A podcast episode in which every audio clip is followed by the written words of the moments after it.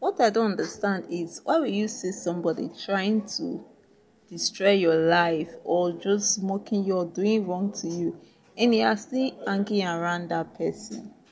Hey guys, welcome to Tarara Podcast. Good to have you listening to my podcast. I love you. So today I'm going to talk about peer pressure, bad influence, and all that. Like, okay, for example, for the I I know that majority of um people that most that listen to me they are like kind of older and like what I don't get is why would you anger anger around? You're going for dinner, lunch, brunch, whatever with somebody that you know is a serial like is a cheat, like cheats on their wife or girlfriend, and you know that, and you you want to have an healthy relationship.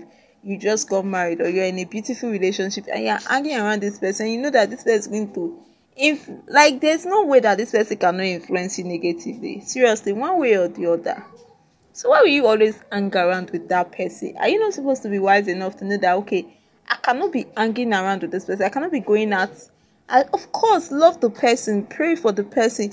But don't come and be every time you're with this person hanging around going on dates like what? Like seriously you know that somebody is into drugs, smoking, drinking, stealing, and you're not, and you're hanging around that they're BFF. I do not understand. Like, why would that person be your best? So, oh, he has a good heart.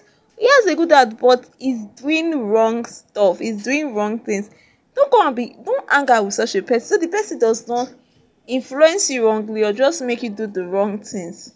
I just feel wisdom is puff. Is I think I don't know what I want to say is this like, just wise up, be wise.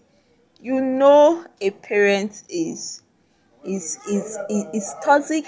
You know, this family is toxic, and you are still hanging around, going on family vacation with that family. Will they influence your family wrongly?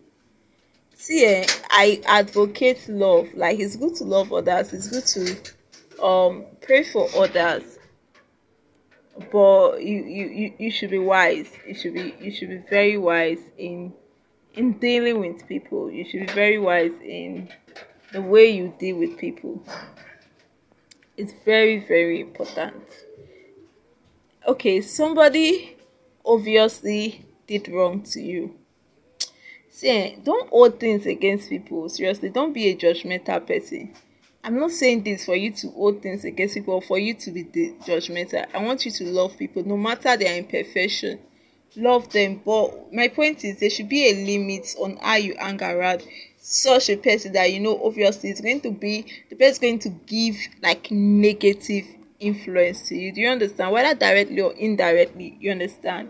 See, I understand that words are powerful. I understand that people sure can actually influence you. Like you know one thing about the mind eh let's not even go there. Let's not even let's not even go there but you have to be very wise. You have to like make sure you are doing the right thing hanging around the right people. Not not people that you know this person obviously gossips about others. What makes you think that this person will not gossip about you? You love the gossip that the person is gossiping about others and you think the person will not gossip about you. Think again. Like get it's what it is man. It's what it is. Um i just feel i just want this my podcast to touch life. I want i want it to better um, the lives of others. I just want people to feel comfortable and just feel that okay i'm hearing from my friend from somebody that love me in a particular part of the world just somewhere. And i want to tell you that you are loved. No matter your habits no matter your addiction no matter your bad character Jesus loves you. And that's that's the peak. That's like the most important. He loves you. He loves the world so much that he came to die for our sin. So like this is a big opportunity for you to give your life to Christ if you haven't. Just say, Lord Jesus, come into my life, forgive me my sins, and be the Lord of my life. accept you as my Lord and personal Savior. In Jesus' name a bit. So, um, I think um, the father, um, how do I put it now? Welcome, you're not a Christian, and God has forgiven you your sins. You understand? God has forgiven your sin. When you ask God, God, Father, forgive me my sins, Going to forgive you. And don't go back to your sin. Just keep living right and Keep doing the right thing. I love you. God loves you. Bye bye.